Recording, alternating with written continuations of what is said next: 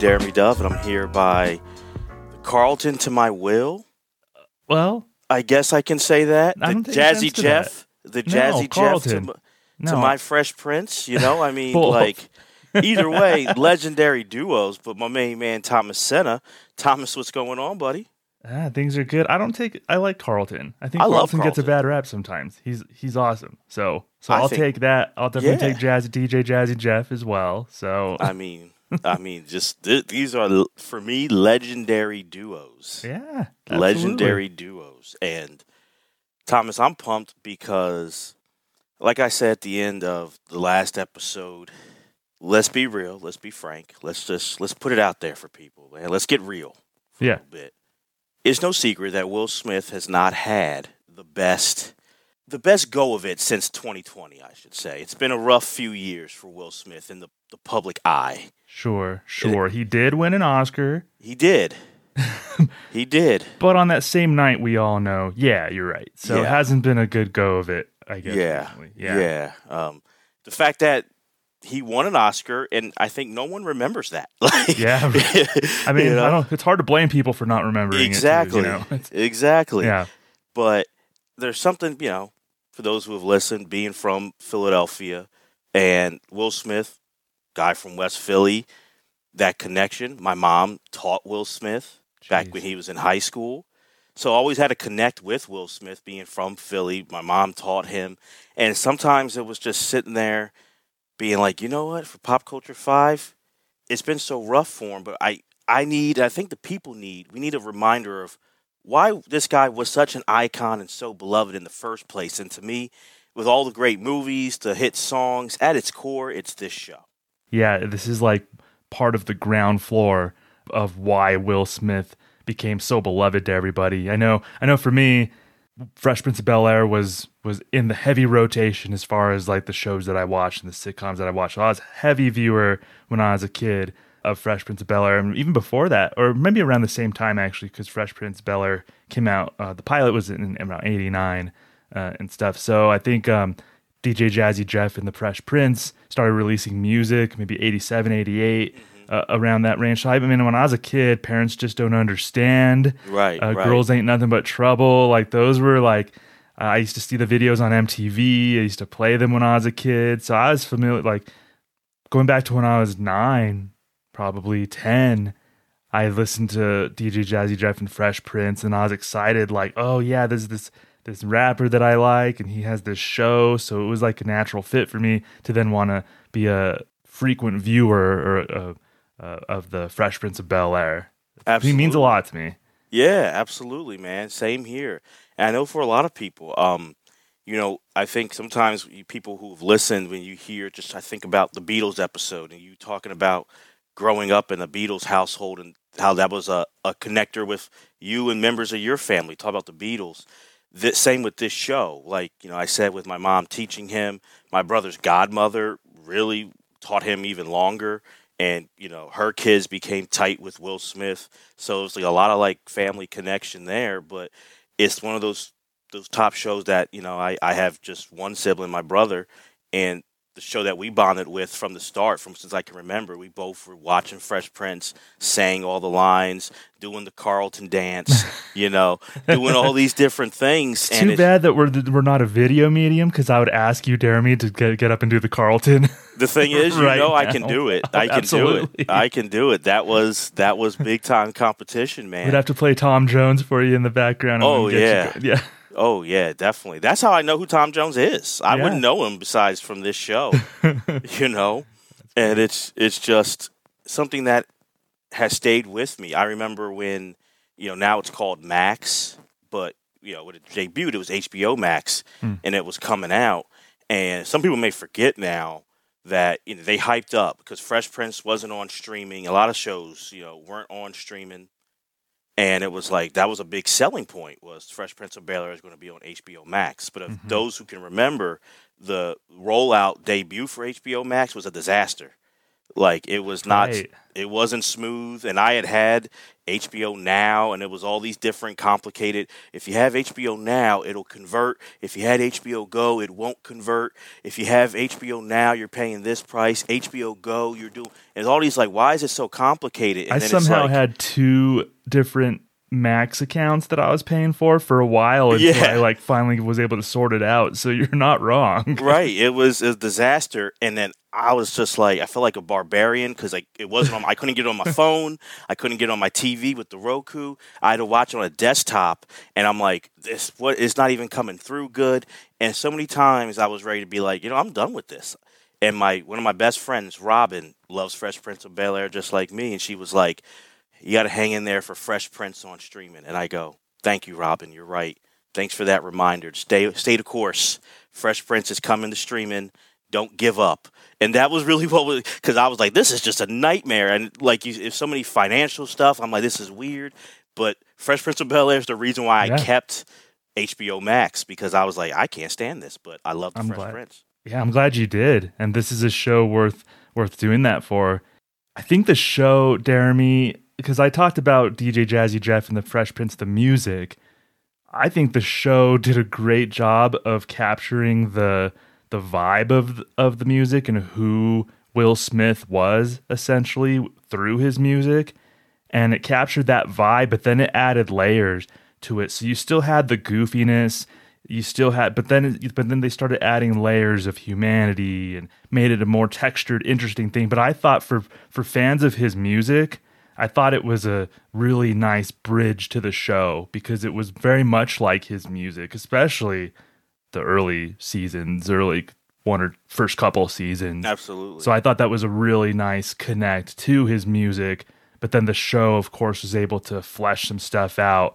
And uh, the, for for me, that that's what I mean. I loved that vibe of Will Smith back when he was the goofy, fun loving, and he showed dramatic chops. I mean, he's a great act. He turned into a great actor. Absolutely. absolutely. But I love the original Will Smith, who was fun loving, goofy. Watching these episodes, some of these episodes, it's just I, I kind of in a way I kind of miss that Will Smith yeah. Yeah. you know because i forgot he could just be joking around he could be like holding court the center of attention in a fun way and sometimes we forget about that side of will smith especially given the last few years jeremy hmm Absolutely, and I, I, you're right. That what made Will lovable and what made him that future box office superstar, that bankable guy, was that personality he showed in the Fresh Prince of Bel Air, and he showed the chops from the start, like you said. But you can see, and I think over the years, noticing, but even doing, you know, a couple refreshers for this episode of the podcast, it was like the progression of his acting. You just Yep. truly see it, and how he's you see the chops in the beginning, but how he just gets better, you know, as the seasons go on, and it's truly remarkable. And I think another thing, I feel like since 2020 in COVID, I'm starting to see more appreciation for how groundbreaking and just how great of a show this really was. But for a long time, it was like a cult thing, and it wasn't. I felt it was so underappreciated. And I also think about this, right? We did our episode on 90s hip hop songs, and you know that was such a fun one to do. And you look at the progression of you know 50 years of hip hop. I don't think it gets talked about enough. Obviously, we got to look at the music, the, the songs, the the artists, the producers who took hip hop to that level, of course. But you go back to 1990, and we had the success of the Cosby Show, so we had seen a black fan. But the Cosby Show didn't bring hip hop to Yeah. prime time. You know, a different world was out, and that did a great job of showing what HBCU life was like. But it wasn't bringing hip hop to the prime time. So you know, '88, Yo MTV Raps comes out, which is a big deal, but that's still cable television. This isn't one of the big networks prime time on that classic slot right there. And so to have a hip hop show starring the lead actor being a hip hop artist, this young Yeah. guy, and bringing hip hop, you know, watching those early episodes and bringing those hip hop songs on the prime time where you know there was an audience who had never listened to rap, thought rap was crazy and all that, and they're getting exposed to rap. We don't talk about how huge the Fresh Prince of Bel Air was in bringing hip hop to the mainstream enough, in my opinion. Well, I think you're right. I think, and I think Fresh Prince and DJ Jazzy Jeff were the type of artists that had the the crossover, the sort of like you know they they were, I guess in 1989, people were still afraid a lot of in a lot of ways of hip. So you're not going to see like NWA have a show on NBC. No. around No. that time, so Public it was Enemy, perfect. you Public Enemy, uh, you know, even like Eric B and Rakim, they're not gonna like have shows on prime time. KRS One, I love all of them, but DJ Jazzy Jeff and the Fresh Prince were like the perfect, I guess, entry point for a lot of people to then start discovering hip hop. And I think you make a great point. I had never thought about about, it that way in terms of bringing, helping to bring hip hop into to the mainstream. This show and DJ Jazzy Jeff and Will Smith were so instrumental in that. That's a great point, Jeremy. Yeah, and just what it did to me and why I feel it, it's starting to get that recognition now, but for so long is to see, you know, I compare it to around that same time, right? The Wonder Years, which is a show that kind of showed the, the generational divide within families. Mm-hmm. And the Wonder Years was a white family. So you have it where, which is something that I feel now, but I witnessed in my own family and other black families, is that generational divide of you have that era, that generation who grew up during the civil rights era, and then you have people from Generation X, or even now to millennials and now Gen Zers, and you have those people from the civil rights era sometimes feeling like the young they don't appreciate enough, and maybe that can be true to an extent. I'm not saying it's not, and then the younger generation saying, "No, we do appreciate, but you don't understand how times have changed and what we're going through in our struggles today." And to me, the Wonder Years was great doing that, but that was a white family. So to see a black family kind of do that, and you know, at the core of the show, there's so many great characters. We'll talk about them as we go throughout the, our list, but it's that Will and Uncle Phil dynamic that really is the heartbeat of the show. Carlton's amazing, but the heartbeat from the first episode to the last episode was Will and Uncle Phil and how they grew together. You're absolutely right, and I, I and I, I know throughout this episode, I'm, I'll be able to share how much I love and appreciate Uncle Phil and James Avery's portray, portrayal of Uncle Phil. So I'll kind of I'll save that. I'll kind of pepper that throughout the episode. But I'll, I'll just say I agree with you. And of course, I rewatched like the pilot. I rewatched the the last the two part last two episodes of the series and a bunch of episodes in between. And yeah, Will and Uncle Phil. I mean that that relationship is like the soul of of the show, and I just can't. And I will like James Avery was just and he does he he's talk about somebody who didn't get enough credit. James Avery was just amazing. So so I'm I'm excited to have a platform here to talk about like him as an actor, Absolutely. that character in Uncle Phil. And you're right that like that relationship, that whole thing was like was like the soul and heartbeat of of this show. Yeah, and so man, and so I I, mean, I can keep going on and on. I know you can too, but definitely want to get into it, and I know Yes. we'll be we'll be uh, having good discussion. And I'll say this: so as our episodes have gone right now, you know, people who have listened, you know the format. But as the host this week, I get three choices. Thomas gets two, but Thomas has the veto. But I don't think I've ever been more prepared. In case you do use the veto, I'm like just ready to just boom. I can see boom, you have like boom, boom, boom. 15 on your list. Yeah, that you're yeah. just ready to kind of. I'm just like, oh, you want to veto that? Okay. I like this is the one I could be like, you could have three vetoes for each one of my Yeah. choices, and I'll like, still good. be ready. I'll be like, I hope you do. exactly. It's kind of like I'm rooting. I'm, I could talk about that's like that's two and one I get to do. Like if you That's veto funny. me. So it's like the first time I'm like, I kind of just want you to veto for the hell of it, just so I can be like, I'll talk about another episode, Thomas. Like, All right. let's just keep Good to know. going.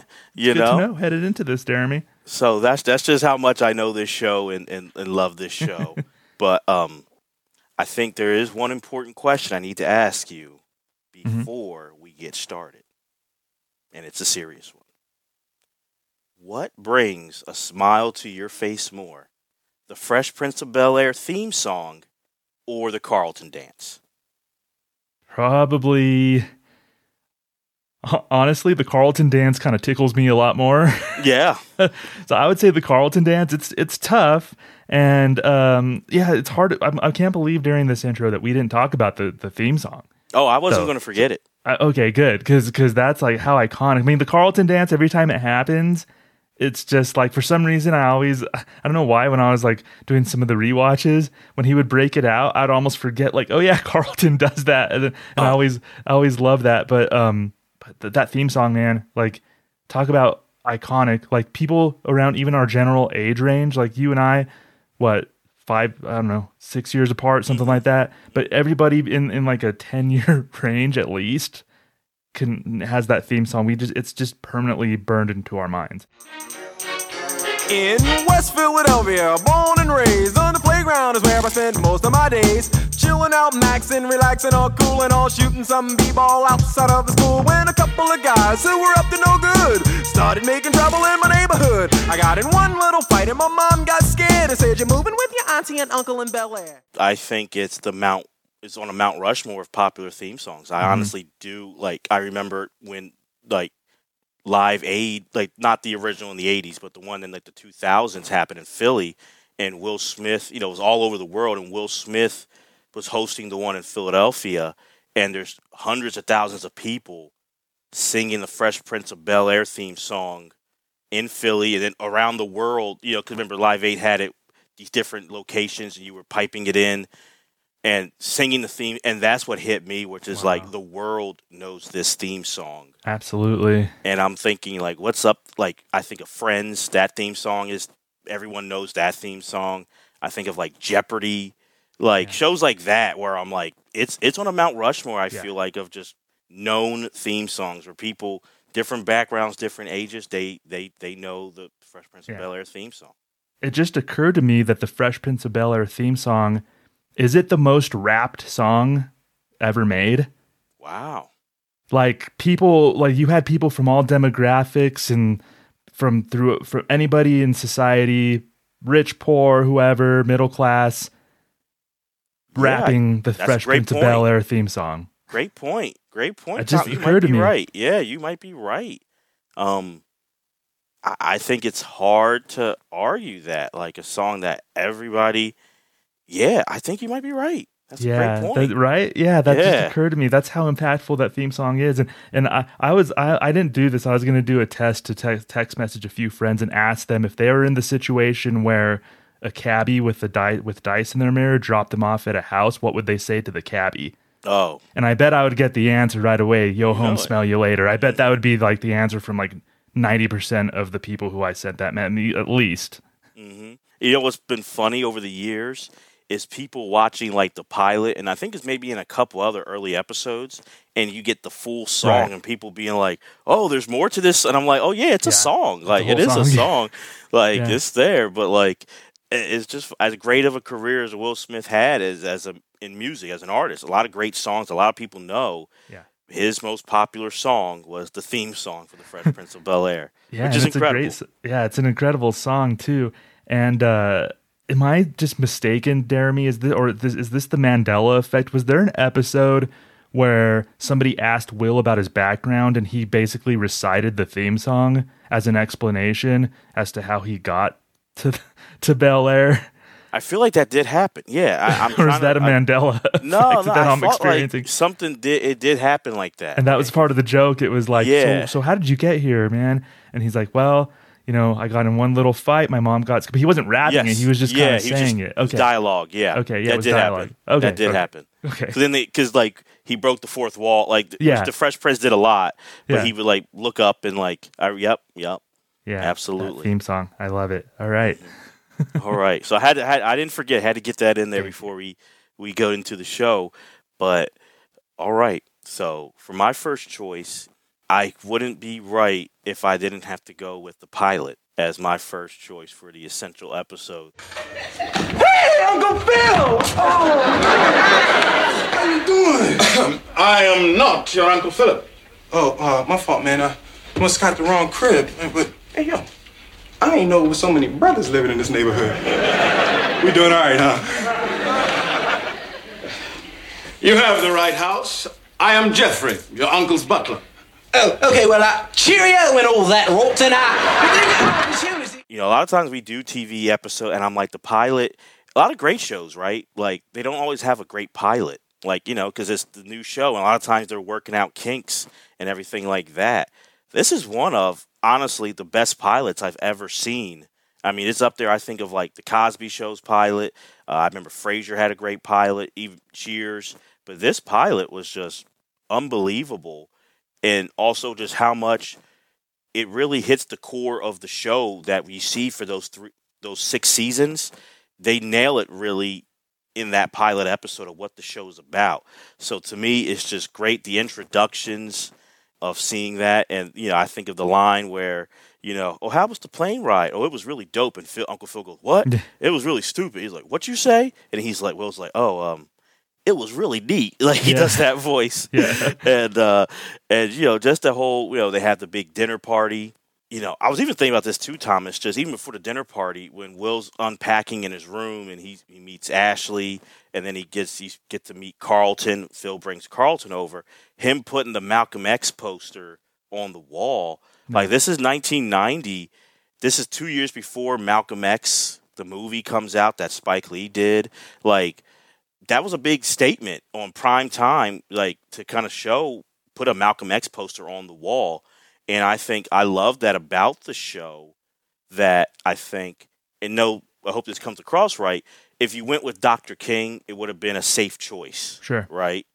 But they didn't go there. They went with Malcolm. And they even had, you know, that last scene. And the dinner table scene was great with, you know, him being that fish, classic fish out of water and, you know, Will uh, Phil's uh, lawyer partners and all there, and you know Will doing all kind of funny things. But that last scene to me was the core, and why it's such a groundbreaking show with these two people, Will and Uncle Phil, two different generations, and both having preconceived notions about the other, and both of them being smashed within a few seconds. All right, I remind you of where you came from and what you used to be. Now, I don't know, somewhere between Princeton or the office, you got soft. You forgot who you are and where you came from. You think you're so wise. Look at me when I'm talking to you. Let me tell you something, son. I grew up on the streets just like you. I encountered bigotry you could not imagine. Now, you have a nice poster of Malcolm X on your wall. I heard the brother speak. And you see Will looking at him like, "Wow, you listen to Malcolm X speak," and then Phil being like, "I, you know, leaving," and Will's like, "I can't get my side of the story." He goes, "I know your side of the story. I know you. I know all these things about you. Good night." And then Will playing that, you know, on the piano, that great classic tune, and him being like, "Oh, he knows how to play the piano, a classic piano," mm-hmm. and you see Uncle Phil's reaction and how he's looking at Will. And Yeah. that right there, and it fades to black, and it's a great pilot, and that sets the tempo for the next six seasons of what this show is at the core. Yeah, it's one of the more fully formed pilots I've ever seen. You're absolutely right. That last moment, um, and I don't know, it might be a spoiler, it might whatever, but like it's referenced in the finale too, so it kind of ties together with Uncle, Uncle Phil said that told Will that he saw potential in him right away from the very first day. And then I was thinking back, I'm like, oh yeah, it's because he saw him like that was one Great of the point. moments where he saw him Great play the piano, and he kind of gave that look, like, all right, there's something in this kid. Like I'm not gonna t- totally dismiss him right away. Like there's something there that he's just afraid to show. And I think Will. So so in this episode we see Will. It's a fish out of water thing. Again, you know we're setting up all the key players in the series um, who again come fully formed like uh, like Aunt Viv, Carlton, Ashley, Hillary. Uncle Phil, all um, Jeffrey, like yeah, they all come fully, almost like fully formed. Like they don't change a ton. Like there's character arcs, but the core of them, like their essence, is pretty much the same. But yeah, that that that last that last scene that spoke to Will, you know, there being something there with Will. And what I was gonna say was like like the main theme is like Will was acting a certain way, like it was a fish out of water. But I think he was nervous about being there, so that's how it manifested itself. Like Jeremy, like a theme throughout the show is Will's use of humor as a defense mechanism Yes, yes. and that's and that's what's happening in the pilot right away at the dinner table he's like he's like doing the beat with the glasses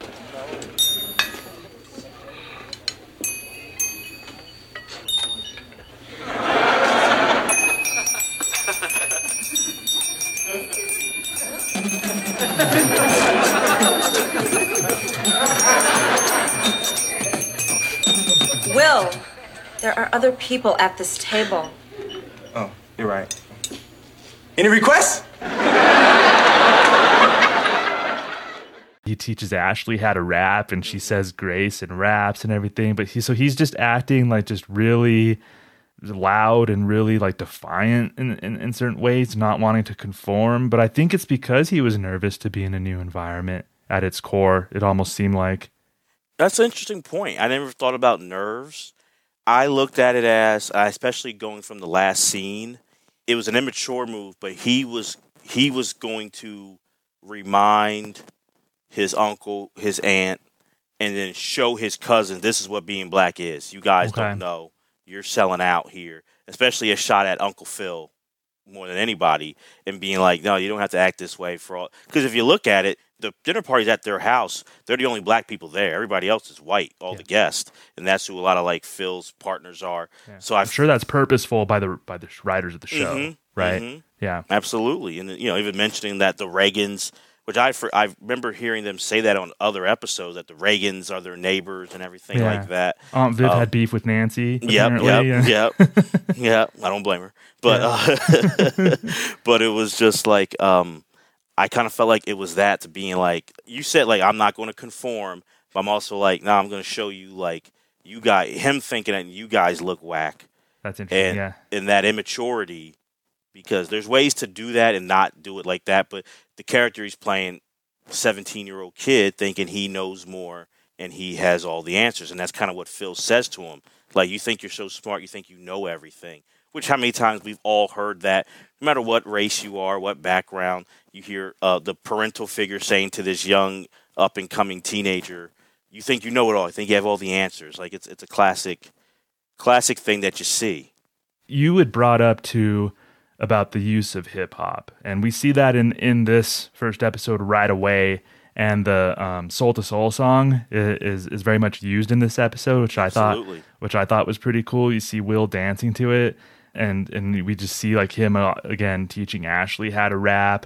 By the end, she she does a serviceable job at Gray's doing her little her little rap. Uh, yeah, I guess I didn't think about it in that way, Jeremy. That's why I love talking to you about this stuff because you bring you bring such a wonderful perspective. I didn't think about it in terms of like Will Will's idea of blackness and identity and everything, and that that's that's a really really good point. And like I, I guess you know from I guess it's neat to get a different perspective as far as like kind of scene. And I know the show deals with identity and, Yeah. and, black what it means to be black and everything throughout the series, which I appreciated it. But the, with with the pilot, you're right. Like it, it introduces that theme right away, and it's just yeah, gosh, like there's the the fact that there's so much meat to pull off this bone with the pilot. it's Like they just did such a great job of. I mean, we saw Carlton like he's a little nerdy. He's wearing the sweater. He's kind of talking in his smug Carlton way. Hillary's a bit of a ditz. Yep, yep. uh, but and, and she she's a little spoiled too. and Mm-hmm. a think little bit not being nice. being nice. And she's already 21 or something in the pilot. Like Yeah. right? Like when the series starts, she's already 21, and Mm-hmm. Ashley and Will bonded right away. And you see that the, throughout the series, um, Ash Will like really took Ashley under his wing. Yeah. and you see them bond right away. Like Ashley's the one out of the family that Will bonded with immediately. Mm-hmm. And Jeffrey, Jeffrey's like he's perfect comic relief Mm-hmm. in any situation. And there, there's a lot to Jeffrey, and I like how throughout the series we get start getting like sprinkles of his backstory a little bit, Yeah. and everything. But he's just such great comic relief and sar- the use of sarcasm with Jeffrey He and just nails it. Nails it. It- It's perfect. It's like all these characters, man, were just so well formed immediately. It was impressive. Absolutely. So I, I that's my first choice, man. The pilot uh, for an essential episode, and I think people may say, "Oh, duh," but if you watch a lot of even what we call great TV, you know, we did Seinfeld episodes, Mm-hmm. and that pilot, uh, I mean, for me, nowhere near in my mind of making an essential episode, No. a best, a favorite. It was a pilot, and we know what that show became, right? But it's kudos for people to realize if they don't like it's hard to have a great TV pilot and Mhm. that it makes a lasting effect the way this did. So big up to everybody involved. It, it was awesome. Absolutely. I rewatched the pilot just because I'm like, well, I should just, you know, because it's the bedrock of. And then I came away going, man, this is like, this honestly, Jeremy, was one of my top two choices. Yeah. If you didn't talk about it, I was going to bring up the pilot. Oh, yeah, It was that yep. impressive. So, Yep. Yeah. Yep. Absolutely. So I'm ready for you, man. What you, what do you have? I'm I'm intrigued here because I'm like I'm ready for that Thomas curveball. If, if you got it This in there, if you don't, not- that's good. But I'm ready. I don't think this is a curveball, but it's it's it's possibly the most memorable episode in the show's history, but for a good reason. It pulls at the heartstrings. It's funny. It has it has everything, man. And that's from uh, season four. At the end of season four, it's Papa's got a brand new excuse. I was uh, driving through L.A. on business. Uh, I'm a trucker now. Got my own rig and everything. So I thought I'd stop by and see how my boy was doing. Hey, I'm doing fine. Yeah, and, um, I'm busy though. You know, I got a lot of work and stuff I need to do. I, I understand. I understand. Um, you, you, you take care of yourself here. Yeah. You too, all right? This is, I, I would say, I don't know if what you think, but maybe the one episode that people like truly, aside from the end where Will's kind of like looking around at the empty living room, um, which is a meme, which gets memed now. But I think this episode stuck with people more than most Fresh Prince of Bel Air episodes have over the years. And this is the one where Will's dad comes back. He sees Will working at his at his job. Will's already it's season four, so Will's already in college. He's working. Dad comes back, tries to he basically ropes Will into like reforming a relationship, and they they plan to Will plans to go on a trip with his dad at the end because his dad's a truck driver.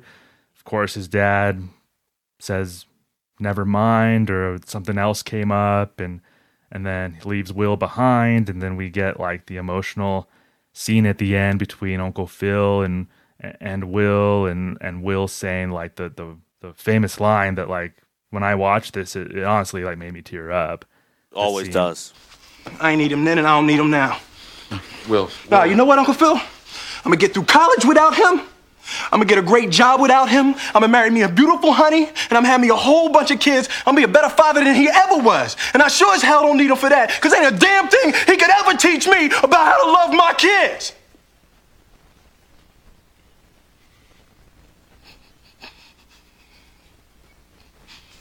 How come he don't want me, man? That was Oh yeah. just like when I when I watched it again, like I've seen this episode quite a few times, and I and I get choked up and and tear up every time. And my excuse this time was I watched this episode on a plane, so the ah, altitude kind of got me too. Yes. So that's Yes. that's kind of the thing. Is I like that. Yeah, yeah. So I was crying. I I teared up, and then I looked at the guy next to me, and I was like, oh, he's probably seen me like crying watching Fresh Prince of Bel Air. This is kind of from an outsider's view, this is kind of funny, but this that's what this episode does, man. Like.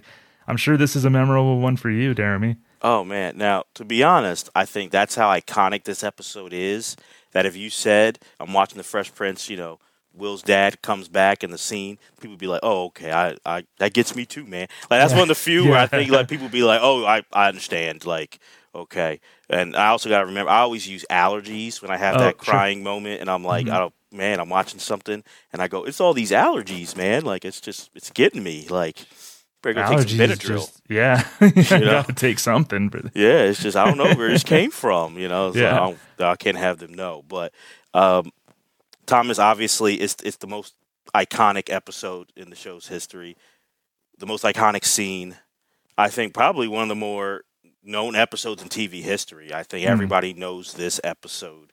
A lot of great acting. You know, Will's dad, played by the great Ben Vereen, who's a great actor, great dancer. And that's another thing this show had amazing guest stars as far as like people coming on as themselves. But if you see like from Don Cheadle, D.L. Hughley, Ben Vereen, a lot of great actors, come, Malcolm Jamal Warner, people, you know, great actor coming on playing different roles. Nia Jasmine Long Guy. and Queen Latifah, I think, played two different roles each. Yep. hmm hmm yeah. You know, I think a Jasmine Guy coming. just different people doing a great job as these so many guest stars who you're like, wow, like they were somebody then, but they're playing somebody else. Even, I mean, one episode we might bring it up later, but I saw Hank Azaria guest starring on it, and I'm like, that's Hank Azaria. Like, get out of town. I never even realized it until watching it the other day. But just had to say that so many great guest starring acting Yeah. jobs on this show. But this episode, I don't rewatch it because I've seen it so many times, and because it does the same thing to me that it does to you. But I, I don't need to see it because I've seen it so much, and it's one of those things. It's stapled inside me. I can't. If I wanted to forget it, Thomas, I couldn't forget it. Yeah. because it has that kind of an impact and that kind of a moment. And I think about obviously the amazing acting job that Will did, and I think this episode was the final piece that set him up. That people are like, we got to sign this guy to big movies. Was what he did in this episode. But I also think about the late great James Avery, in my opinion, the most underrated TV dad in television history. He might be the best TV dad I for my he- money. Right, exactly, and I he you never hear his name, and I think he possibly is the best TV dad in TV history. Yeah. And the acting job that he did in that tough role of being the father figure. He's not the dad though, and you know Will's dad is still technically alive. He's not in his life, and knowing him and knowing the kind of guy, and him being older and knowing this is the same stuff he always does, and that thing of especially Will is an adult at this point. He's not a kid. Mm-hmm. He's an adult, so that you see the struggle with Phil of having Will has he can't say no. He can't protect Will like he wants to. Will has to find out the hard way. And he's trying to give Will signs, Will hint, and Will kind of he's throughout the ep- he's pushing away, like, come on, give him a chance. And Will just so wants to have his dad. And I think that's what's so huge, and that's what this episode taught so many people. When you have that relationship whether it's with a parent or whoever that a sibling that it's estranged it's not close just because you're an adult that feeling never goes away that hurt disappointment and i think that's what i loved about that episode is you you know you see little kids with that on tv and movies and they're like oh that's a kid you can mask it better and all, but you still feel that pain it doesn't go away no matter how old you get you still feel the hurt from it and that's what will did but then uncle phil could have said i told you so mm-hmm. and you know what? If this was season one, maybe he would have said, "I Yeah. told you." He so." told Aunt Viv, "I told you so," but he didn't tell Will that. exactly. Yeah. And I think That- that's what's huge. He didn't tell Yeah. Will that, and he let Will. He still was right there. Prodigal son coming home. Mm-hmm. I'm here for you. I'm always going to have your back, and that's just so huge. he was ready for that role. I think calling his character Uncle Phil almost does like a disservice to the role that Phil played in the show and in Will's life because he became Will's dad. And Yeah. He says that by the end of the series. He says, I'm your dad. And and we saw that especially in this episode. Like he, you know, I think this was the turning point for sure in a more in a real obvious way as far as like Phil transforming to to Will's uncle. He's an authority figure, but he's still his uncle. To like he's a father essentially for Will, and I think this episode does that. And uh, just yeah, James Avery. This was a really great Uncle Phil episode. I thought it was interesting too, where when they when he and Will were talking after you know Will they had like this fight and then Will talks to Uncle Phil and I don't know if it's in the pool house or in the living room but he said Will says I guess we both said some things we didn't mean. And Uncle Phil says oh I meant what I said. I was just out of line. So he's telling Will like no like I I meant everything that I said like about the you know. So he stuck to his guns and he wasn't just like didn't take the easy way out and was like yeah you know, we we both said some of those things that we didn't mean. I'm sorry, but Uncle Phil like that shows like who he is, like the sturdy character that he has. He's like, no, I meant what I said. Yeah. So he made sure to say that. Like, and you knew just as an audience, like that, like he's a steady hand. Like he's not gonna like break or back down. Like he's gonna stick to his morals and his guns. So, uh, so th- what an incredible James Avery and Will Smith episode, man. And- like this was so good. And you're right. You're right in the, the fact that I think what one of the things that hurt him being considered a great TV dad was even though he technically is a dad, like Carlton, Hillary, Ashley, he, and then later on Nikki, he's their biological. So you still see him have he has the kids, but he's not Will's dad, and Will's the main character. But I like saying Uncle Phil because you don't have to be someone's biological Yeah. dad to be a dad. And I like that he still he was Will's dad. Just like he was Carlton, Ashley, Hillary, Nikki. He was their dad. He was Will's dad. And, and like that that was just huge. And I like that because, you know, you see it every day where people have mother figures, father figures, brothers, sisters, whatever the case, and it's not blood, but family, or it's not blood, or it's not actual. Oh, you're my actual mom or my dad, but it doesn't matter. Like family is deeper than that, Yeah. and I think that's what this show always did a great job of showing. Was doesn't have to be technically the example of the what we all think of the nuclear family, but family's family. Yeah, you're right. So okay, so Uncle Phil, like we're good with calling him Uncle Phil. Oh, 'cause yeah, that, yeah. You know that's yeah, that's awesome. He's Uncle Phil. I think uh, uh, for some of the more lighter moments in this episode, I thought it was kind of funny when Will when when Phil was in deep thought on the couch and the kids were like asking him for things to kind of take advantage of his state. Daddy, I had a little accident at the mall. I'm okay, but I totaled your MasterCard. That's okay, honey. Everybody makes mistakes. Here, pick a card. Well, I'll just take this pretty gold one. Thanks, Daddy. What's with him? I don't know. He's like a genie on Valium. Make a wish. Hurry. So there were funny moments like that. Jeffrey was deployed really well in this episode with comic relief. Yeah. I think he needed that. It's a pretty heavy episode overall, but I think Jeffrey was deployed well as far as like his classic Jeffrey sarcasm and and everything like that. So I think it was a de- pretty decent balance with um, comic relief and and, and um, heavy subject matter. But you couldn't get too wacky with the comedy because you know you still there was still heavy subject matter. This was a very pivotal episode in the series. Jeremy, I, I, I found it interesting. A little moment that I noticed, uh, and, and part of why Will let his guard down with his dad. I think because he was reluctant at first when he saw his dad. He's like, "Why are you here? I'm busy." He didn't want to engage much right away with his dad. But then there was a moment where Lou says, Oh, well, I know you're living with Philip and Vivian, and I don't think I'd be too welcome. you know what I'm saying? like you know how Will used to say that throughout Right, the season. right, you know right. what I'm saying. So Will kind of uh, Lou, his dad, kind of said that, like kind of like how Will says it. So I think that was like maybe Will or in the audience too were like, oh, he's kind of like like he's kind of like Will. Like he mm-hmm. said something that Will says, and then they're bonded over basketball and. You know, that was a big thing. Like my dad and I, like my dad's in my life. He's like a wonderful dad and stuff, but he, you know, my dad and I bond over basketball. Right, right. That's one of the main things that my dad and I bond over. So that really hit home to me as far as like, yeah, Will and his dad have a bond over basketball. I can relate to that, and so uh, it's just those like those interesting things that were peppered through, and you could see why Will was like slowly started wanting to give Lou a, a, a second chance, essentially, and form a, a reconnect there. Absolutely. No, that's a great point, man. It's true.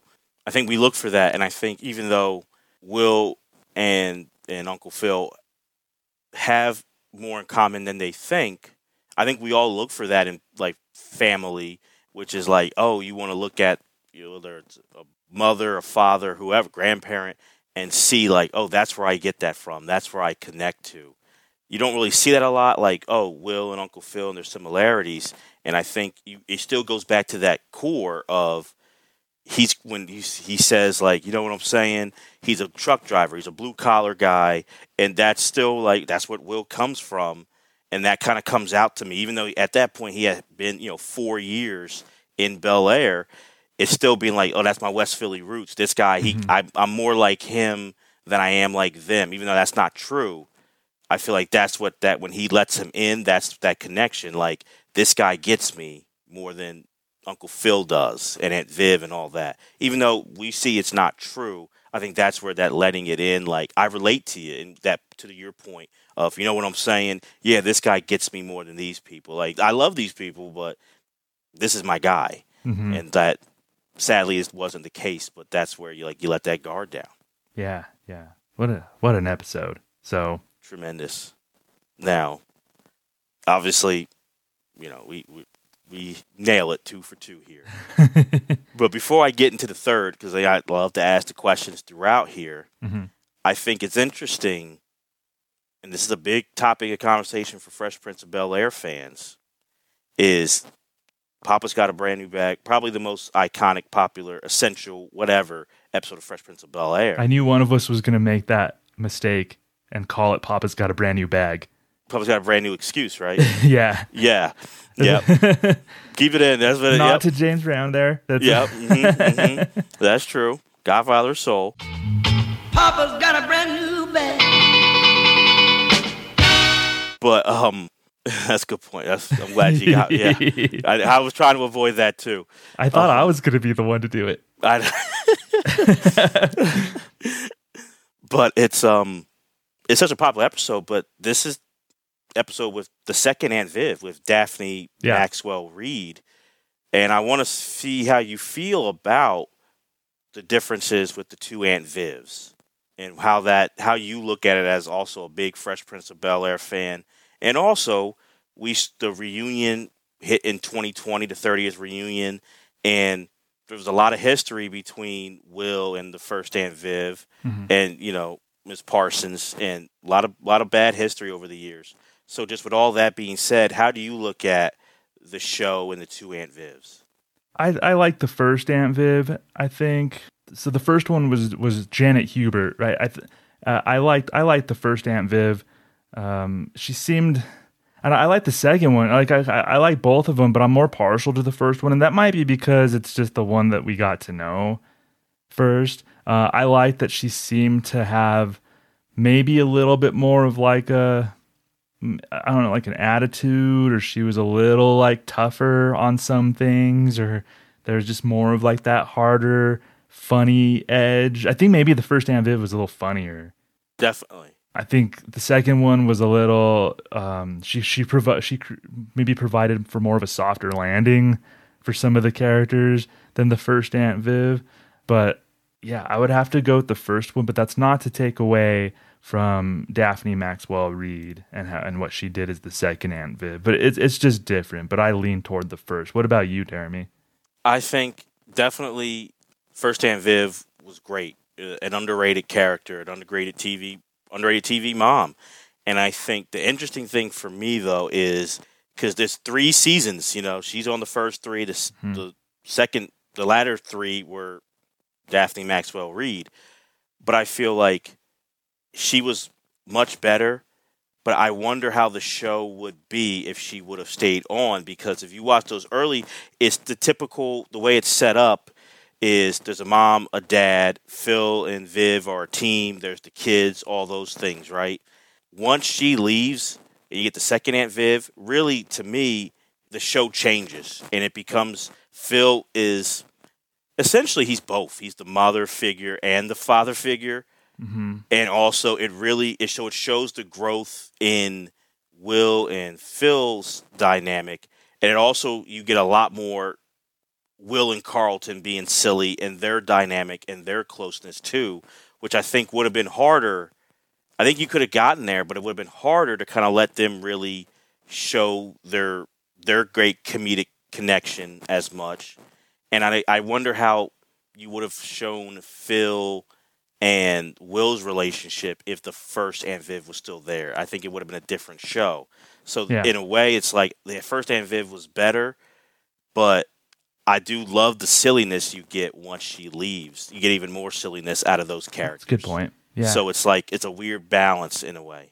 Yeah, yeah, that's a really good point. So it was almost like uh, uh, necessary, like it was meant to be, like it happened how it should have happened. Have, in a way, to yeah. have those the two Aunt Vivs, right? like yeah because it's tough because we saw it, it was a messy quote unquote divorce so i wish it didn't happen that way o- off you know camera but i do i love a lot of those later i love the whole series but the the will carlton dynamic really took off once the Yeah. first Aunt Viv left and I you get so many great moments I yeah, I definitely agree with that. Now Nikki, I'm not sure about.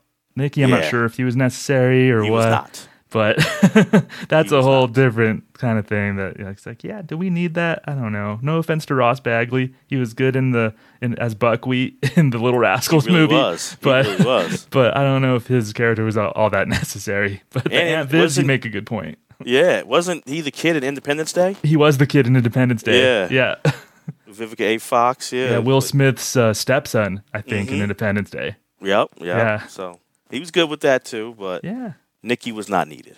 No. So just wanted to get that because that's a big. No, that's a good did- question. Yeah, it's a big part of the show's history and lore is the, the two Aunt Vivs. So I, I just wanted to make sure to ask that and talk about that. So, you know, for my second choice, I'm going with season three, and I wonder if you know this one. It's That's No Lady, That's My Cousin.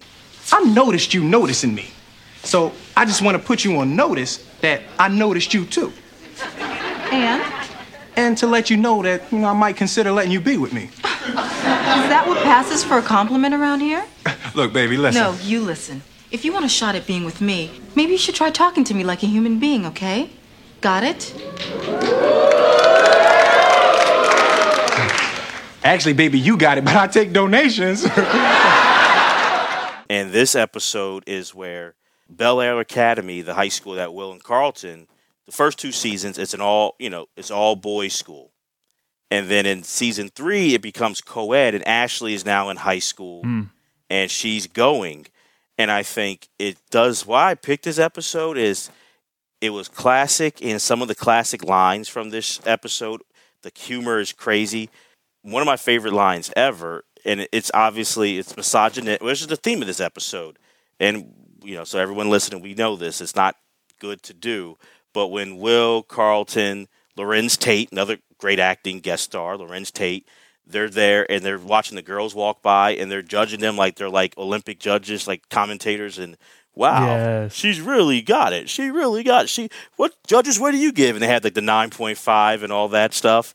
And then the mm-hmm. the one girl walks by and she looks kind of like tougher. And then Carlton, which is not right, but it's one of the funniest lines. And he goes, and now representing the East German team. And she walks up and pushes him against the locker. And everyone's like, whoa, whoa. It was my favorite moments ever. Like, I crack up to this day. But it was important. Why I say that is how funny it is, but also a lot of times you saw Will like to be, you know, the quote unquote player, and mm-hmm. people. A lot of the show is like trying to get girls, and look at that. But it got flipped upside down, no pun intended. But with Ashley seeing how all these boys react to the quote unquote more developed girls, and then her coming in the next day, and then all the guys kind of because she changes her appearance to look more older, and this classic moment where Boston cafeteria, all these guys, and Carlton stands up and goes, Will, check out the talent. She's cool. She's hot. She's your baby sister, man.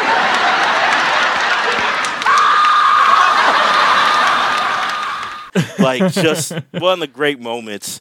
And um, Will gets put in his place about being chauvinistic and being a pig, and then he winds up being on the other side of that from being, you know, inappropriate with women, but then to seeing Ashley, a little sister figure for him, and not liking it when guys are coming up to her and doing all those things. So I think it's a great essential episode for the humor, but also the lessons that you kind of you get mm-hmm. throughout it. And I think it's one of the best episodes the show had, in my opinion. So Yeah. that that's that's my choice. Yeah, no, I, I like this choice, and I like these episodes that where even though Will's the main character, he he's he's fallible in in damn near most of the, the Yeah. Fresh Prince series, and there's always lessons that that Will has to learn, and a lot of it has to do with like his views on women, his treatment of women, uh, and and and this falls this definitely this episode definitely falls in line uh, with a lot of those themes that we see uh, throughout the series where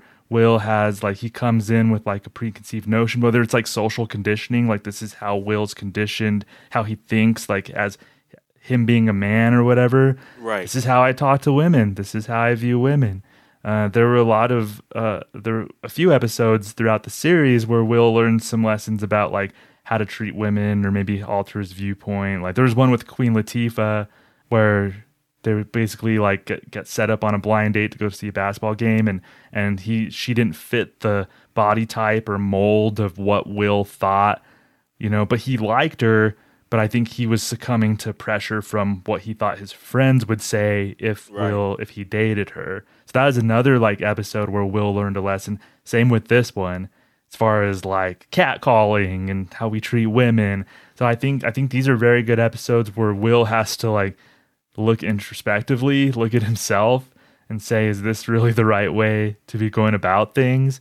Uh, and I think a typical Fresh Prince of Bel-Air episode you have the good uh, you have some deep themes and fun themes, but you also have the comic relief. And I definitely like once you when you said that Carlton getting pushed, Yeah. making that joke and then getting pushed, I I did have like that. That is kind of the like buried there in my brain uh, that that mental image of, of Carlton making because it's funny because Carlton's trying to like join in on the fun and Mhm. trying to be one of the guys, but then like just to see him get put in his place and like I Oh, remember yeah. that eliciting that that really f- funny reaction and then then of course the the reveal of Ashley like the the one who Carlton's looking at is actually Ashley. Mm-hmm. yeah, and, and and it's a good it's a good Ashley episode too. I think Ashley's a really great uh really great character when she's very formative for me when I was a young man. I think uh Oh, yes. yeah, Tatyana, Tatyana Ali was one of like my on my on my Mount Rushmore of like crushes when I was a teenager. One of my first crushes. Yeah. Absolutely. So yeah, uh, she's up there. so when I was a kid, when I was a teenager, I loved the Ashley episodes, Mm. uh, and she was a good character too. She was just like you, you, you, you saw. I think I liked her character arc throughout the series. You saw her turn from like a young girl who needed confidence to start getting more and more confidence and coming into her own. So it was neat to follow like Ashley's trajectory. And this is a good Ashley episode. Absolutely. And uh and to your point about just that social conditioning, one of my favorite is one of my funniest Uncle Phil lines is when they come back in from school, you know, and Will and Carl and they're like, Hey, how was your day? You know, like talking to Phil. So, how was the first day at school? Way cool, grand hombre. Yo, Uncle Phil, it was booming, man. Tasties everywhere. I mean, big ones, small ones, short ones, tall ones. Black ones, brown ones, rich ones, poor ones, crazy ones. Spill the wine. Dig that girl. No, no, no, no. Spill the wine. Dig that girl. Dig that girl. Spill the wine. Oh. Dig that girl.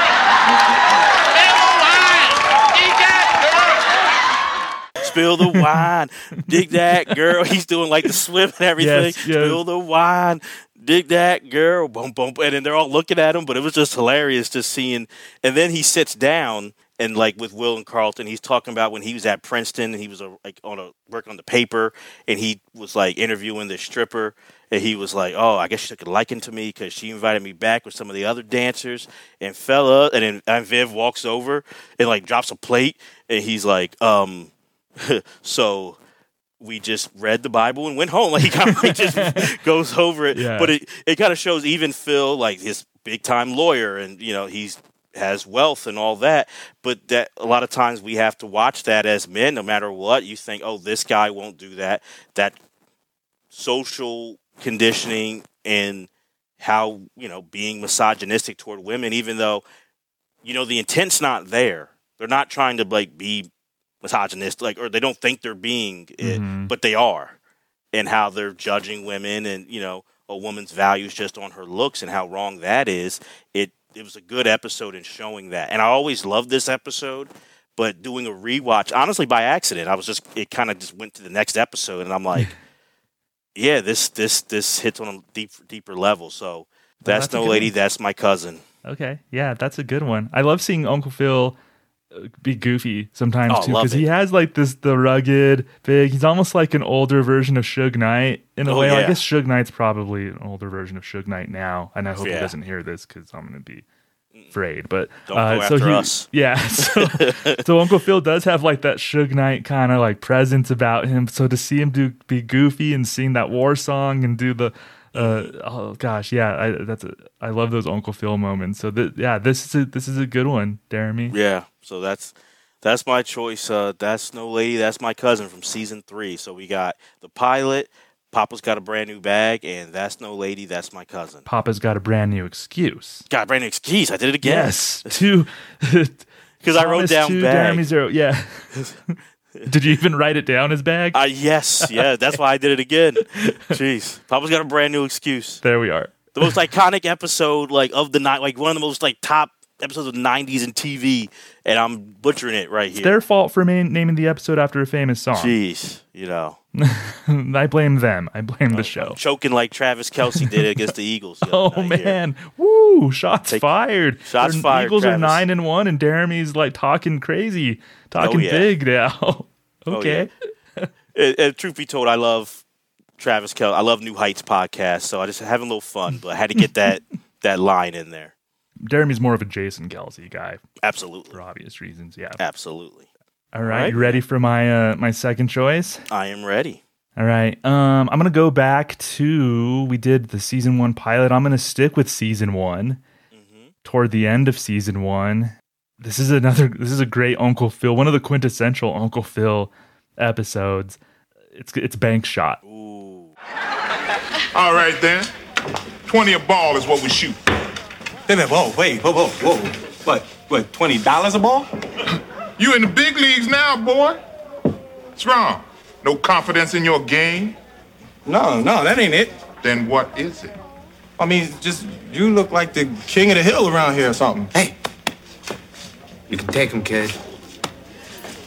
Yeah, give him some, Will.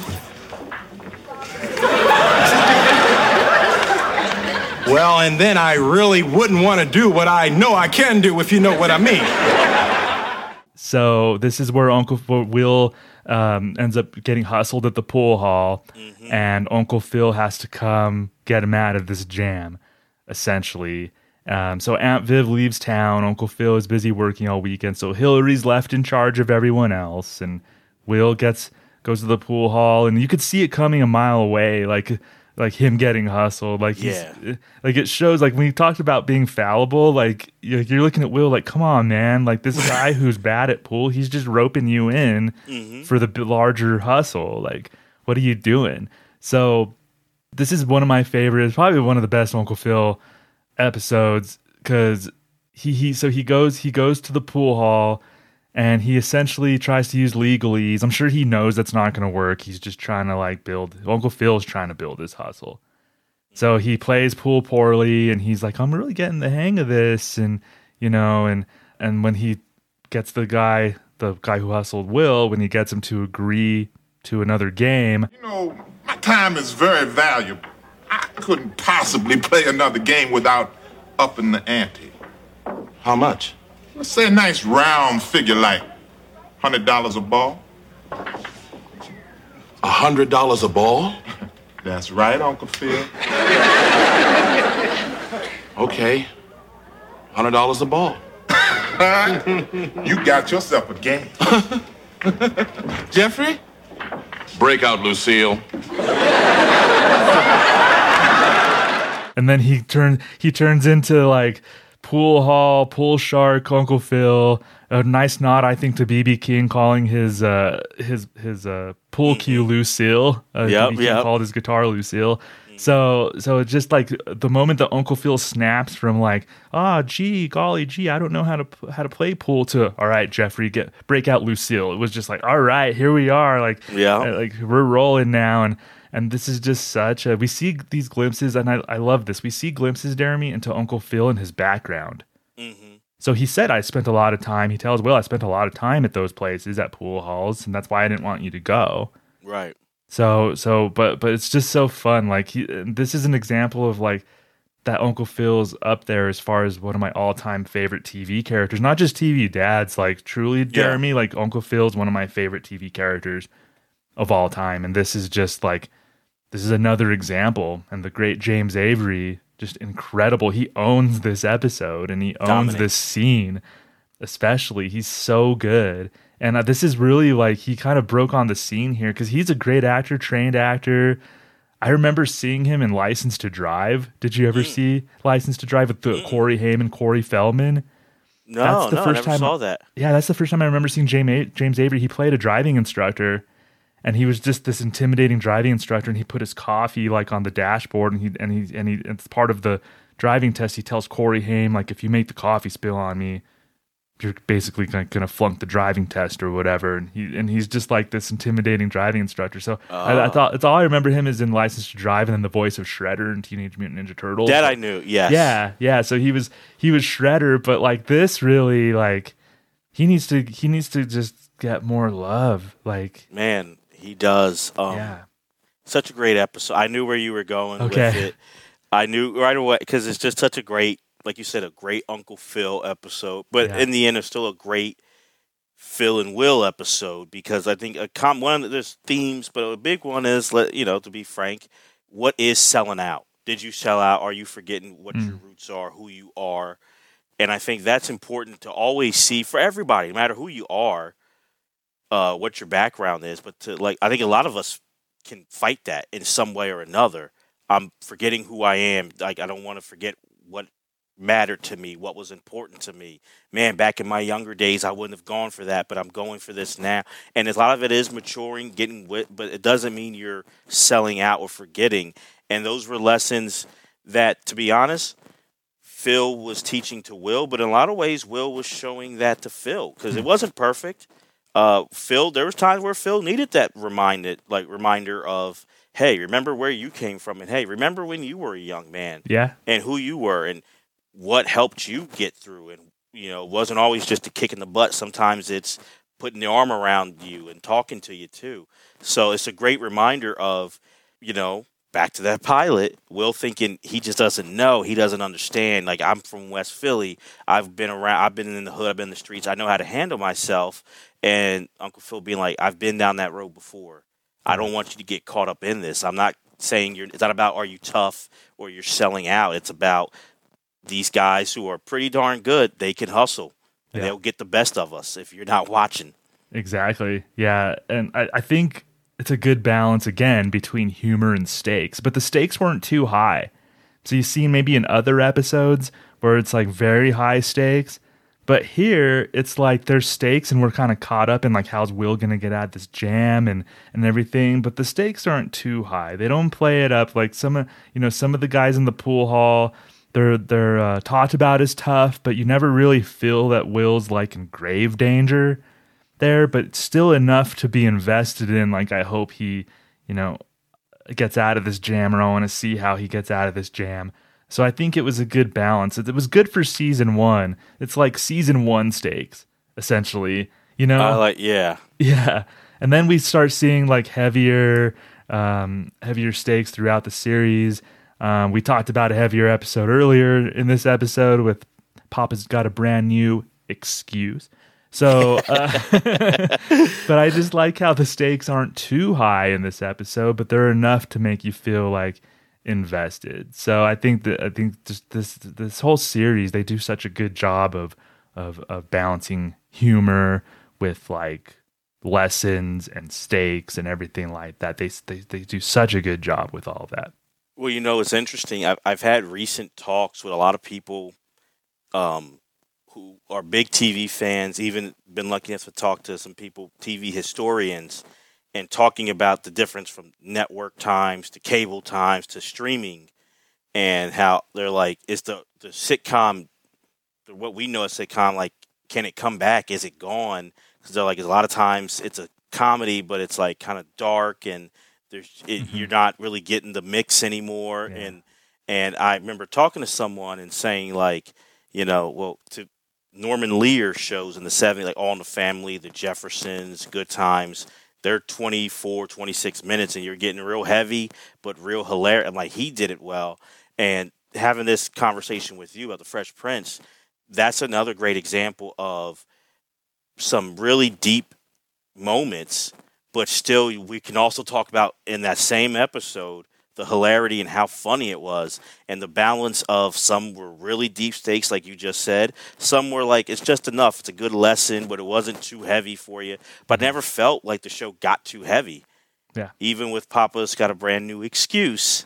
like you said, you know, so well earlier, there's still so much funny humor and great levity with that. Yeah. So I just think like this is something that needs to be talked about of like, oh, you still can have a sh- comedy that is talking about serious things, but you don't have to forget the most important thing, which it's a comedy. You got to have yeah. humor with it. If it starts getting too serious, let's deploy Jeffrey. Yeah. For, for a minute. That's exactly, right? Like, yeah. exactly, it's exactly. Which it, or Hillary, you Yeah, know, or we- Hillary. You're right. You got to give Hillary props too Yep. because um, to nail the Valley Girl, and you didn't see it. You hadn't seen a Black Valley Girl, Right.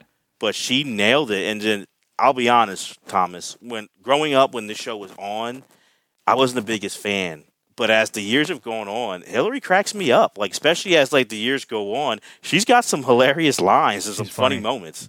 Yeah. Like and just does a great job. Yeah, even in this episode, Bank shot, like the B plot is Hillary being left in charge. How was your weekend with the kids? It went great. Really? Mother, I've got to tell you, even though I wanted to do this, deep down I had a lot of anxiety about taking on this kind of responsibility. But now that I've been through it, I can honestly say I handled it, I prevailed, and now I think I'm ready to have children of my own. Oh, that's great, Hillary. So, where are the kids? What? You mean like now? Oh, thank God you're home. At the beginning of the episode, she's reading 17 magazine, and then by the end of the episode, she's reading like parenting magazine or something like that. So just her reactions and her trying to like be the authority figure to Ashley and Carlton and Will. Uh, this is a this is a pretty decent Hillary episode. It's not like the main. I mean, it's a, ultimately the best part's the pool hall stuff.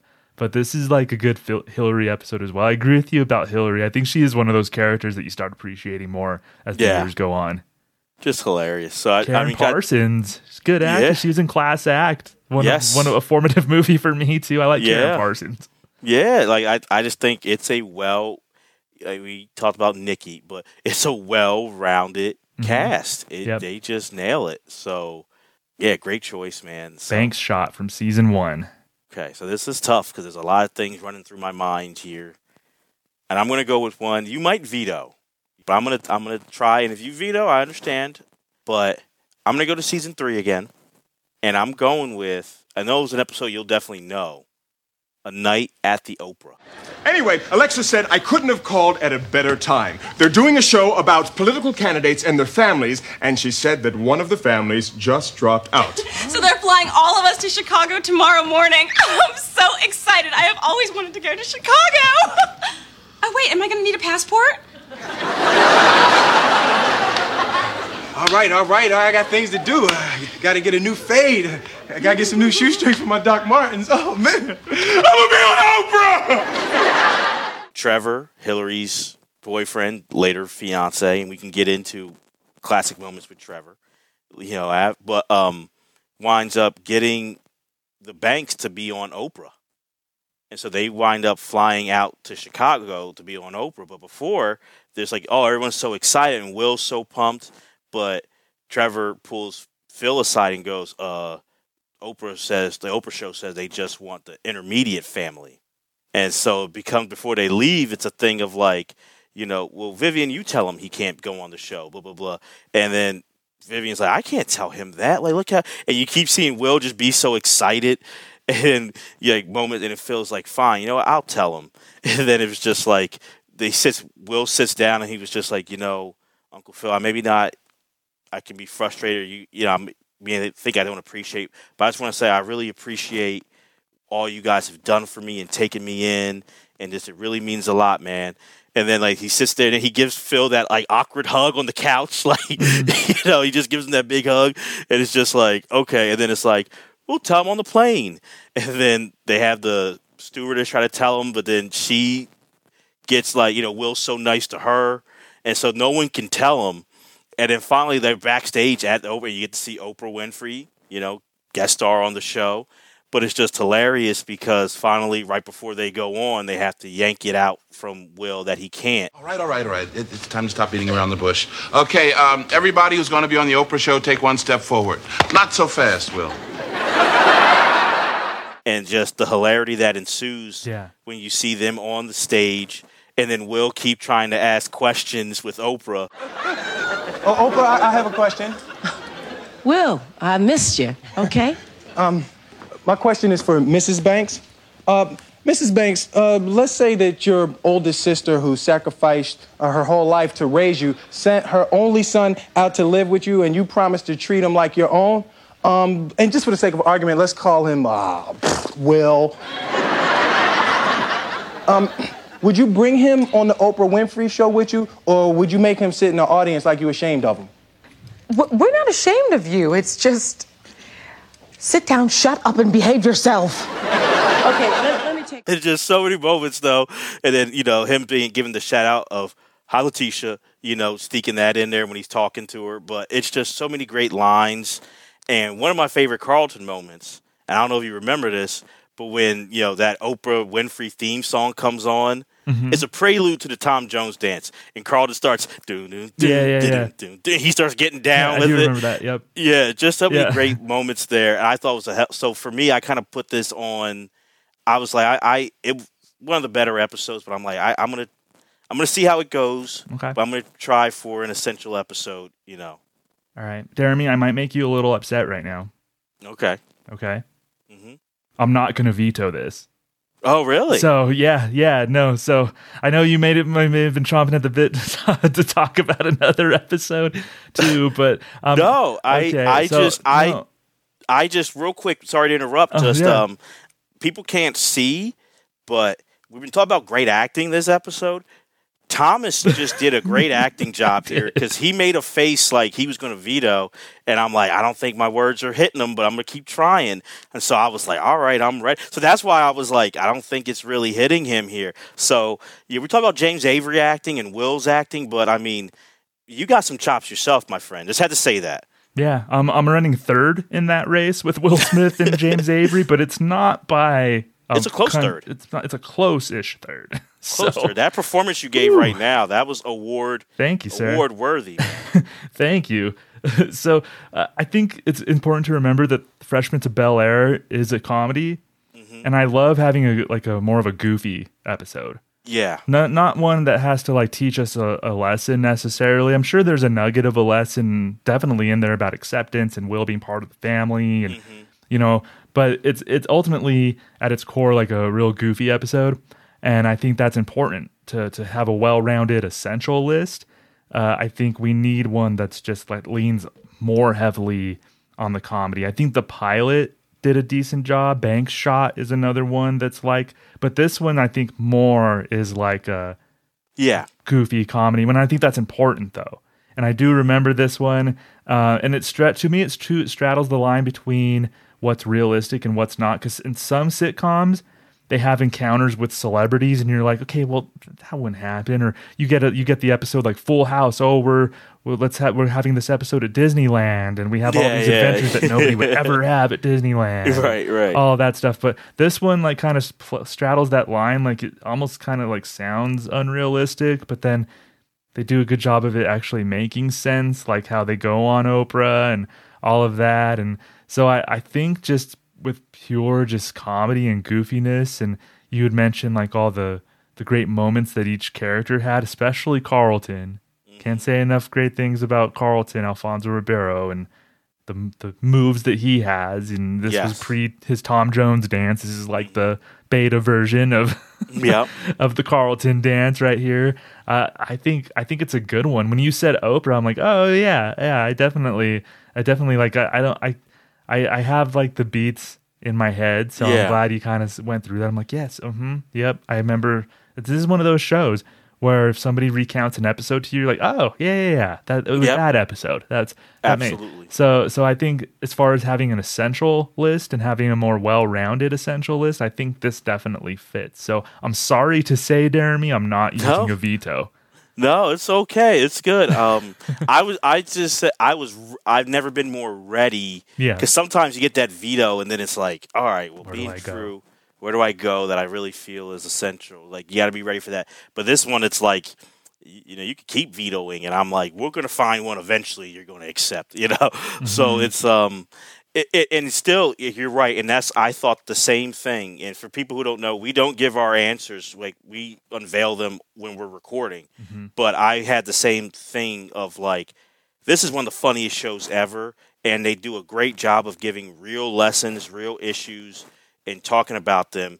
But it's also like, let's highlight, and we've I think we've done that throughout the episode, but like just something that's so funny, and it still does have a nugget because I think where this is season three, and say this episode season one, it's not as much of a stretch if they're like, yeah, Will can't, you know, only the uh, intermediate family.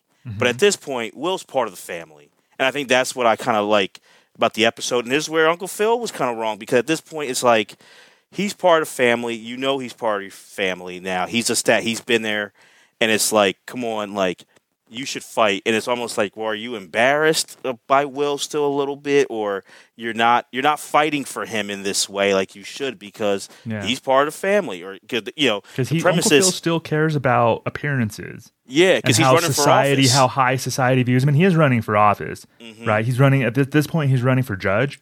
yeah that's why he's on Yeah. the show yeah because it's Yep. like you know politicians running for office and their families that's like the theme of the oprah episode that's why they get on. Right. so it was kind of like yeah man i like that lesson of like come on like that that was bad on on all even on viv too. Like that was bad on all their parts like phil and viv but definitely phil because he was the one being like just tell him not a big deal. But like it is a big deal. And you see how excited will is.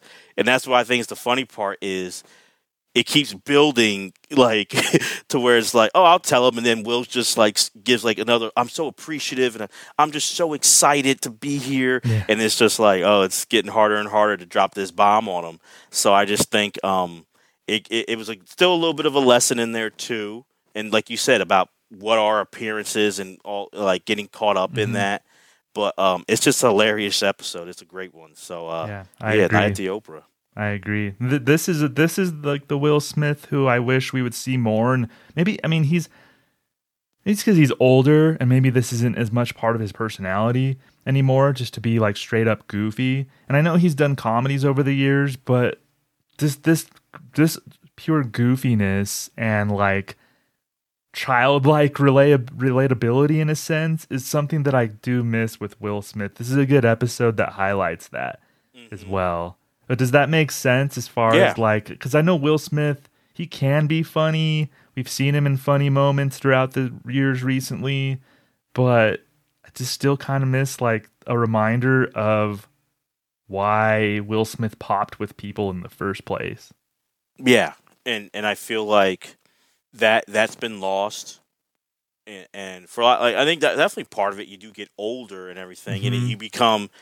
He went on such a meteoric rise, like toward the end of this show, and then we know what happened afterwards, where he was just he was Mister. He was the number one box office star Yeah. for a while, Mister Mister Bankable. You know, like Yeah. you know, with Will Smith's in it, it's going to be a financial hit for a movie, and he had that run for a long time. So Yeah. it's an impressive career acting wise, and I think you know he we saw someone grow from a, a star like a niche hip hop star to a TV star to a movie star to iconic. Really, you know what I mean? So that's a lot of pressure to be fair to him, but I just feel like he's been he's put himself and he's been put in bad situations, and he's forgotten what that core is. Yeah. and It's almost like there's a veneer yeah, with him now. You know, it's Mm-hmm. it's it's kind of interesting, but this, yeah, Jeremy, this was a good one. A night at the Oprah, and uh, yeah, th- this is a lot um,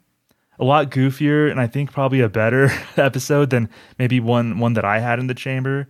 Uh, Yeah, which- it was a blood is thicker than mud, which Okay. they were they were doing the um, Will and Carlton were rushing. Um, it was Mhm. rush week at the University of Los Angeles, and they were going to pledge the Phi Beta Gamma fraternity, and that has to do with like identity and and um, Yep. as far as Carlton, like Glenn Plummer is a, Mm-hmm. uh, a guest star in that, and he doesn't think basically Carlton's black enough to be in the fraternity, and so that Mm-hmm. Yep. deals with the whole. And Carlton has a, Alfonso Ribeiro has a great um, a short speech at the end of the episode. Um, there were a lot of funny moments, but to, but that was also another one where it's like kind of a really heavy kind of Yeah. topic for you know. So I think having like a night at the Oprah probably rounds it out better than and Blood is Thicker Than Mud is like one of the most memorable episodes to me, and so that's For like sure. why that was on my short list. But I think you did a good job of like rounding it out with this one. Yeah, yeah, and I appreciate that because it's like um, the mindset I have going into it. Like I always say, is Alien from Mars doesn't know Fresh Prince. They come down. What are some of the episodes? And I definitely want them to get the way they balance some topics, some serious topics with humor. But I also wanted to know, like, people love this show because it's so funny, and people can watch it 20 times 50 and they still will crack up and a lot of these things don't get old and getting prepped for this episode and talking with you i'm still smiling and laughing like I did back in the '90s when I first saw it. Like, and and that's kudos to you know great TV shows, but this is a great show that needs to be higher when you see greatest sitcoms or greatest TV shows. It needs to be even higher than what I'm seeing because this this was a real um, a real accomplishment in television history. I agree. I agree. Great choice. Great choice for a topic, man. This was Yeah, this man. was great. No, def- definitely. Thank you. Thank you. So, just to recap, we have the pilot episode. Papa's got a brand new excuse. That's no lady. That's my cousin. Bank shots and a night at the Oprah. So, I mean, and we, you know, I just I figured I wanted to ask you this though. What's um, what are just some funny? Not even episode. I mean, it could be, but like some just funny moments for you because like there's so many. Just I had to break it down where like there's stuff that like I thought of moments, but like the overall episode doesn't hit. But I still had some classic Yeah. moments. So I just wanted to know what were some like just funny scenes, funny moments that didn't make the cut for you. Yeah, one that always sticks out to me for some reason is when Will, when Ashley's being bullied, and Will teaches her. She's basically Will's showing Ashley how to be crazy. So like you Yeah. gotta like gotta like have like a tick. You gotta act like you got this tick, right? like the army did this experiment on you, right? That just went terribly wrong. You be like, back up! Back up! Mind your business, that's all. Mind your business. Okay. Back up! Back up! Mind your business. That's all. Just mind your business. So that whole sequence with Will showing Ashley like what do you do t- with a bully and then Ashley's like using it at school and it comes across as just very awkward and and ridiculous and stuff. So that whole dynamic between Will and Ashley, but that was just like really funny to me. And the the way the way Will says that and he's able to make his voice go high and say like mind your business all right just, Just mind, your business. yeah so i love that uh, i love every time will says you know what i'm saying and he like tries to high five someone and then he doesn't get a high five and then he turns to someone else and is like you know what?" like he like he's just trying to he like gets gets uh people don't high five him and he's just trying to like will's so impressed with the joke that he made that he's trying to get other people to Right. like high five him and he's not so like every time will does that uh I I just love that. Or when whenever Carlton squeals when he's excited, just about anything, it always gets me. Just Carlton's excitement, just Carl, just Carlton being un, unapologetically himself in general. But like when he just gets excited about anything, and you could just see that, I, I I love it. So that's just like a handful of like classic kind of Fresh Prince things that stand out to me. What about you? Um, I think about when Bell Biv DeVoe, which is a blast from the past for some people. Yeah. But when they guest star and, you know, uh, Phil and, and Vivian go away for the weekend, and then Carlton winds up renting out the house so Bell Biv DeVoe can film a music video. And when Will and his friend, he came on a couple, I think his name was like T or Todd, like that friend who came on in the early like seasons, like a couple episodes. When they see Bell Biv DeVoe and they start freaking out, And action! Can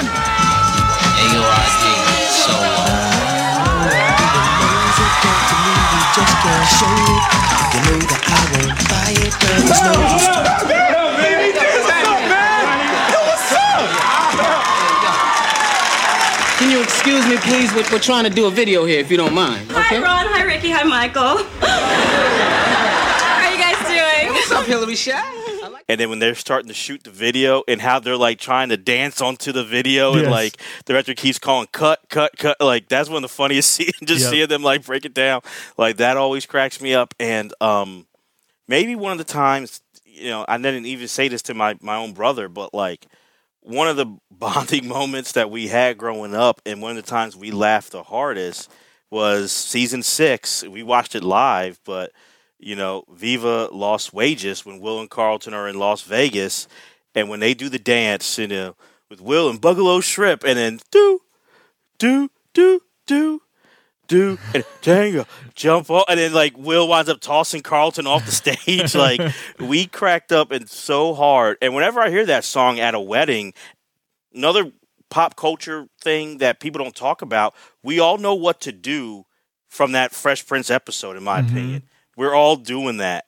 One of the coolest clips, and this may be like the last, hate to sounds mean, cool Will Smith things is uh, the Graham Norton show in the BBC, like that late night show. Yep. And like we, I don't know if you saw it when Will's on panel with his son Bradley Cooper, and all of a sudden they start like rapping Will and Jaden Smith, and then DJ Jazzy Jeff's there scratching, and then all of a sudden they kick it to Alfonso Ribeiro, and they start doing the Carlton dance, and then doing the dance, like one of the best moments, like you know, viral YouTube moment. But it was so cool, so Yeah. awesome, and it's like, man, like they're over in uh, England, and everyone knew what to do.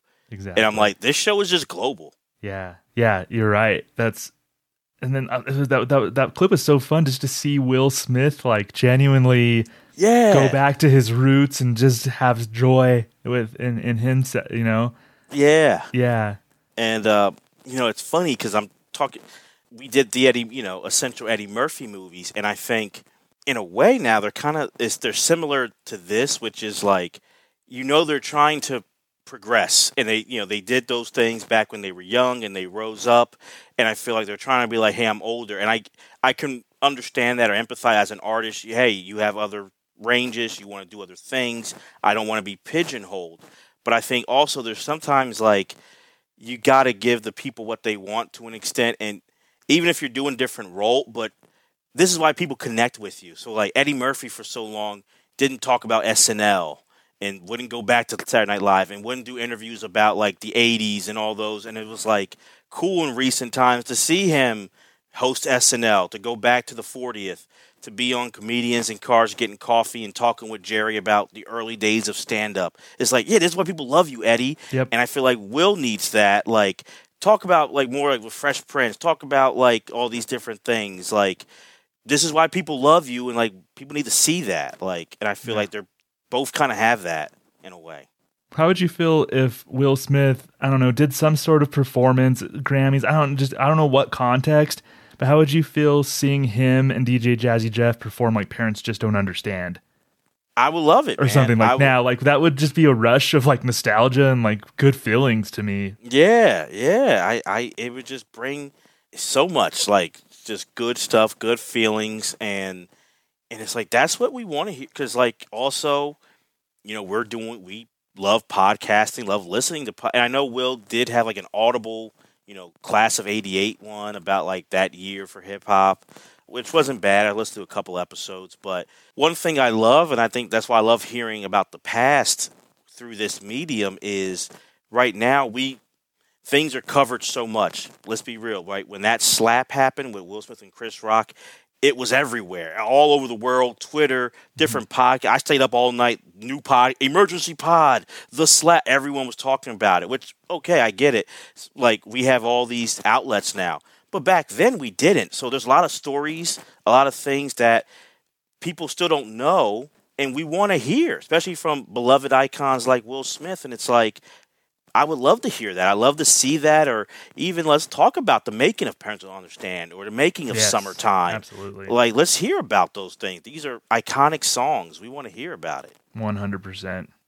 You know. So, nah, man, this is uh, this is such a fun episode to do, man. I'm I'm I'm glad we you know got to do this and and give ourselves and hopefully the listeners a reminder about why we love Will Smith and why he became a household name for all of us. Indeed. So, Thomas, do you want to uh, talk about what's coming up next? Yeah. So next week, uh, so Jeremy and I, so a little behind the scenes, like pull back the curtain. So we, you know, we're in contact. We'll text each other, email each other, just kind of ideas uh, for topics. And so sometimes he'll bring something up, or I'll bring something up that's important to me or important to him, but the other one's maybe less familiar. So we decided, why not turn that concept into an episode? So we're going to break format just a little bit next episode, and we're going to do what we call pop culture blind spots. So it's something this week, it's something that is really important to me that I'm really passionate about. Jeremy not necessarily dislikes it, but it just doesn't have the fam- same familiarity as me. So it's my chance to introduce Jeremy to something really important to me, and then he'll have a chance. Well, this is something that we're planning on doing periodically. Right. So the first rendition of Pop Culture Blind Spots is Radiohead. So Radiohead's my favorite band of all time. Uh, Jeremy, we'll get into his familiarity next week about it. We're going to do all that. But I'm going to be introducing Radiohead to Jeremy in uh, our first installment of Pop Culture Blind Spots. That'll be fun for me to talk about a band that's really important to me, to kind of share some songs with Jeremy, give Jeremy some homework. Yeah. some songs to listen to. Uh, so so that'll be a good one. Jeremy, I'm excited about Pop Culture Blind Spots. I'm really pumped for it. Um, I like you said, it, it was one of those things we talked about and we came up with the idea, and it's cool because I think that's a lot of stuff with pop culture in general, where a lot of us, no one can be truly universal. So there's a lot of things that we are big fans of and we know because we both love pop culture. But there are things that, yes, we've heard of. Maybe we heard of a song or we watched an episode or saw one movie or part of a movie, but we really don't know about it. And for whatever different reasons or whatever the case may be, and it's like, hey, sometimes I think we all could use this. We all could maybe need that that person to be like, hey, let me give you a little crash course Yeah. in why I like this and also why so many people do like this. And you know, it's important to be open minded and being like, okay, yeah, I see, I, I see where it's coming, or to be like, hey, maybe, yeah, I, I respect it, but it's not for me. But I Yeah. see where you're coming from. So it's kind of like cool to kind of like do that, and and kind of also you, the viewers or listeners, are getting to see us and hear about us and hear more about our past and why or why not we don't know something and why or why not we love this topic. So I think it's going to be really fun, Thomas. Now I'm excited about this, and then some point down the line again, then you can introduce something to me, and then Mm-hmm. yeah, this will this will be good stuff. We're uh, we're we're being more well rounded, I guess, in our pop Yeah. culture. We're trying to be, so this will be great, Jeremy. Absolutely, man. Looking forward to it. Looking forward to it. So for the DJ Jet, or you know what? No. No. For the Uncle Phil, oh, to my Will, Thomas Senna, Uncle Phil, me Will. I'm Jeremy Dove. Thank you guys for listening to the Pop Culture 5 podcast. Take care.